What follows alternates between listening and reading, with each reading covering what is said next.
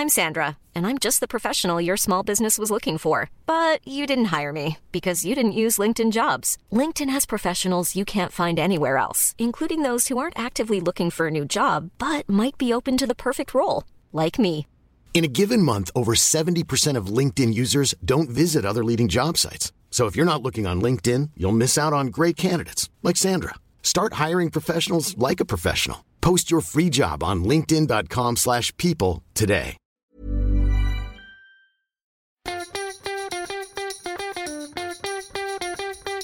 From Barangaroo Studios, the AusBiz COB is the key stuff you need to know about the day in business and finance.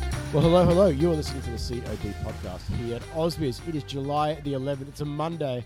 I'm your host, David Scutt, joined today by Carl Rodder. Uh, Carl, we started off SPI Futures reporting positive. Everything looked, uh, no peaches and cream.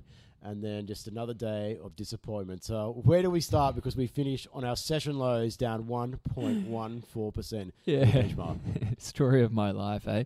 Um, yeah, no, it was a it was a shocking day, really. Um, I suppose I didn't see volumes, but I'm sure they were thin going through the market. But it was an interesting turn in the middle of the day because we did see e-minis drop quite quite quickly when Asian markets really came online. We also had some pretty you know, nasty news about uh, regulatory fines uh, across some of uh, uh, Chinese tech. So the Hang Mhm. Seng got uh, taken to the cleaners. I think it was down 3% when I checked it last. And obviously, those at home listening now, maybe uh, a good time to check what the actual market closed at. But um, Chinese stocks too uh, took a little bit of a bath too. So it was a rinsing across the region. Iron ore prices down again. Miners uh, suffered.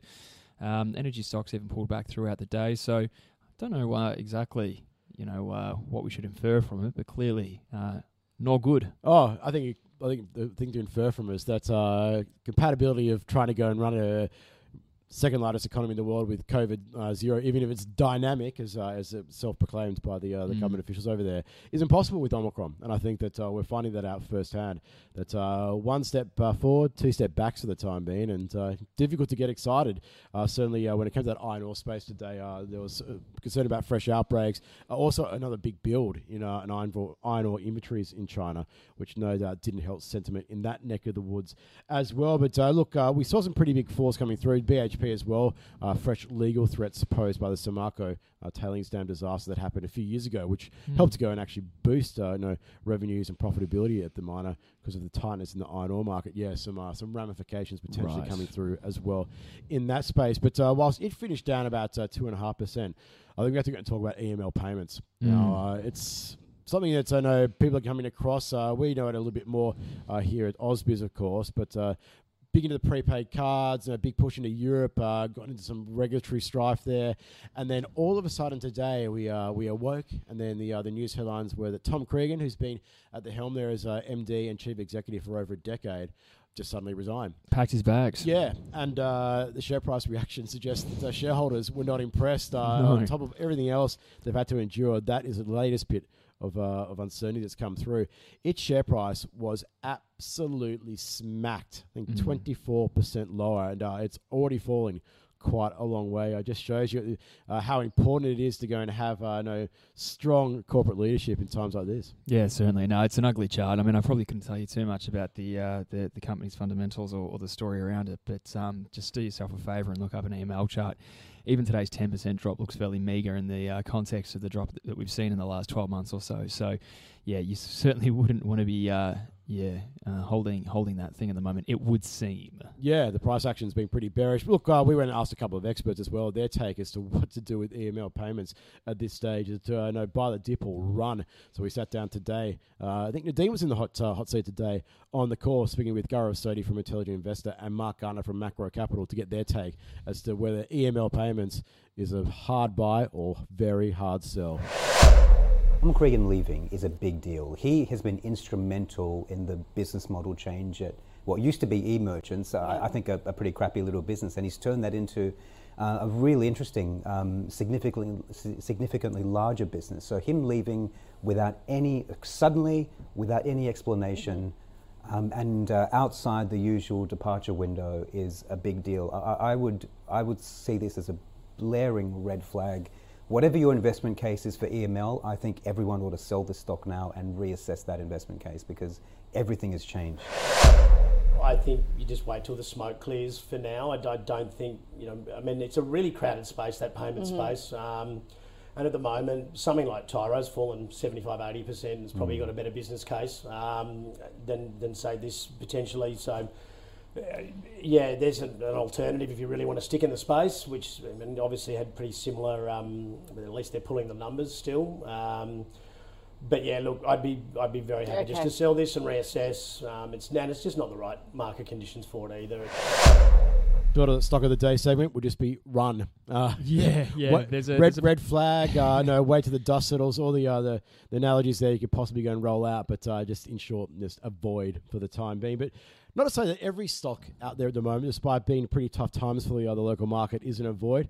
I can tell you that uh, we had Ray Chan from Morgan's on the program today, talking up Oz Minerals. Uh, no, it's been hit hard. A lot of the drawdown we're seeing in copper prices and the like, and that's certainly gone and weighed on that particular stock. But he's finding value there. We know all about the EV story, and of course, copper's used in a whole bunch of industrial purposes as well. Yes, uh, everyone's talking about recession, but uh, the market's still looking pretty tight.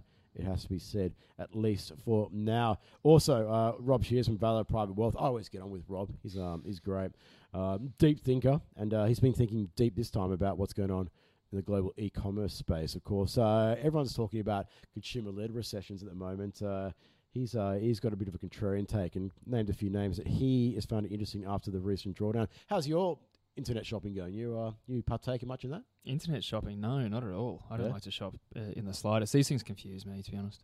Yeah. Yeah, Really? e-commerce. Okay. Don't get it. Yeah, well, I do it occasionally, but uh, yeah, it's few and far between. I like to go to the store because I can't really fit a body like this too easily. of course, we digress. Uh, look, uh, let's get back to uh, what's going on here. Uh, Mary Manning from uh, Affinity Investment Management joined me today on the uh, the Global View. Uh, she talked consumer stocks, uh, in particular, later that conversation. Uh, and, selective. Uh, still positive on uh, various groups. Uh, also went through like some of the things to look at during earnings season in the states. I know have we seen the, the price multiple compression be reflected anyway near at this point when it comes to earnings risk. Uh, you have to go and take a listen, but uh, always enjoy speaking with Mary. She's seen a lot in her career, and uh, I know times like this you need to have experience under your belt across a variety of different marketplaces. Look, uh, later on this week, Carl, we get uh, Australia's jobs report, and uh, have you had the Great Resignation?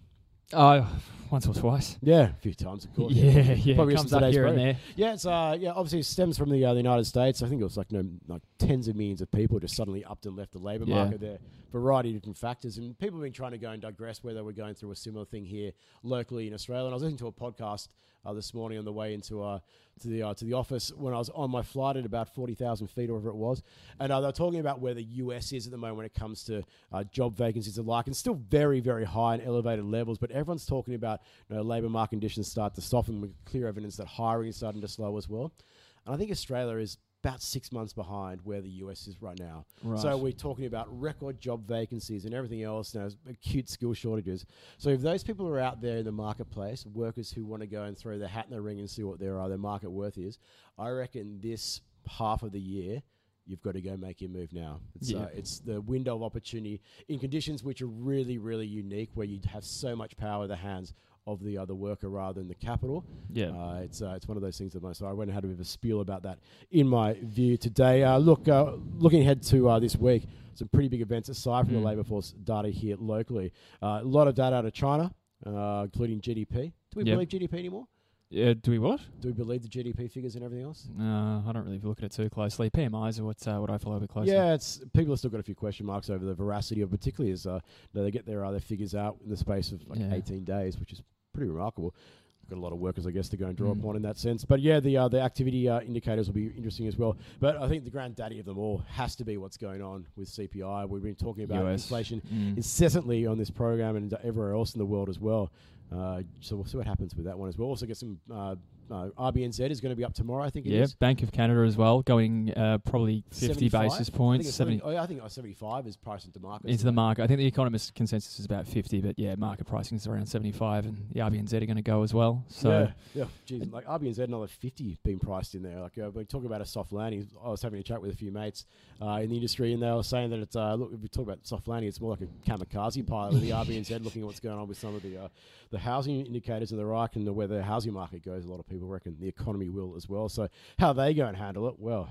it's going to be interesting. Yeah, and the uh, other point worth making there too with US CPI coming up is, uh, you know, sometimes the, the tool's not exactly reliable. So check it tomorrow morning after you, you hear this podcast, or check it now and tomorrow morning. But um, Fed funds futures, so the Mhm. Fed Watch tool, implying a 10% chance of a 100 basis point move. And this is, again, don't quote me on this exactly because the tool can be a little bit skittish sometimes, but 10% chance implied of a, of 100 basis point move from the Fed at the end of the month. So marginal, but still sort of indicative of uh, s- you know these concerns that the Fed are going to have to go, you know, pretty hard. Yeah. Oh, when I flew to Adelaide uh, on Friday night, I was delayed. I was bumped off one flight and then delayed into another flight. So I was in a bit of a rare mood. And then I landed just in time to go and see payrolls come off my phone. Yeah. And I saw the strength coming through, and I said, "Do 100." So maybe the, uh, the some of the punters out there are taking Scotty's angry view from being delayed by the flights, uh, and maybe going and putting like a small bet. We'll see that. Another thing that we can pin on Alan Joyce is, uh, yeah, the hawkish Fed expectations. Yeah, well, the, the data in the states, so no, at least that hard data at the moment is still looking pretty tough as uh, as teak.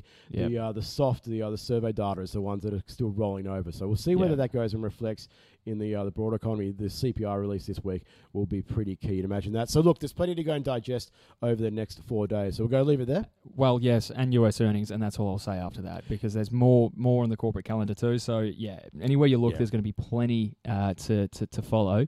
Uh, that macro news in terms of what the Fed could do, and then also you know whether this slowdown is starting to translate through to, to the guidance in US corporates. We get the banks this week, so that's a start. Yeah, usually there's not not typically too many surprises with the banks. I think a lot of people are hanging out for this consumer sector, but Yeah, that'll be and the arriving techies. later on in the season. So look, plenty to digest. We'll uh, we'll go and do it all again tomorrow. We'll see you then. Rock and roll.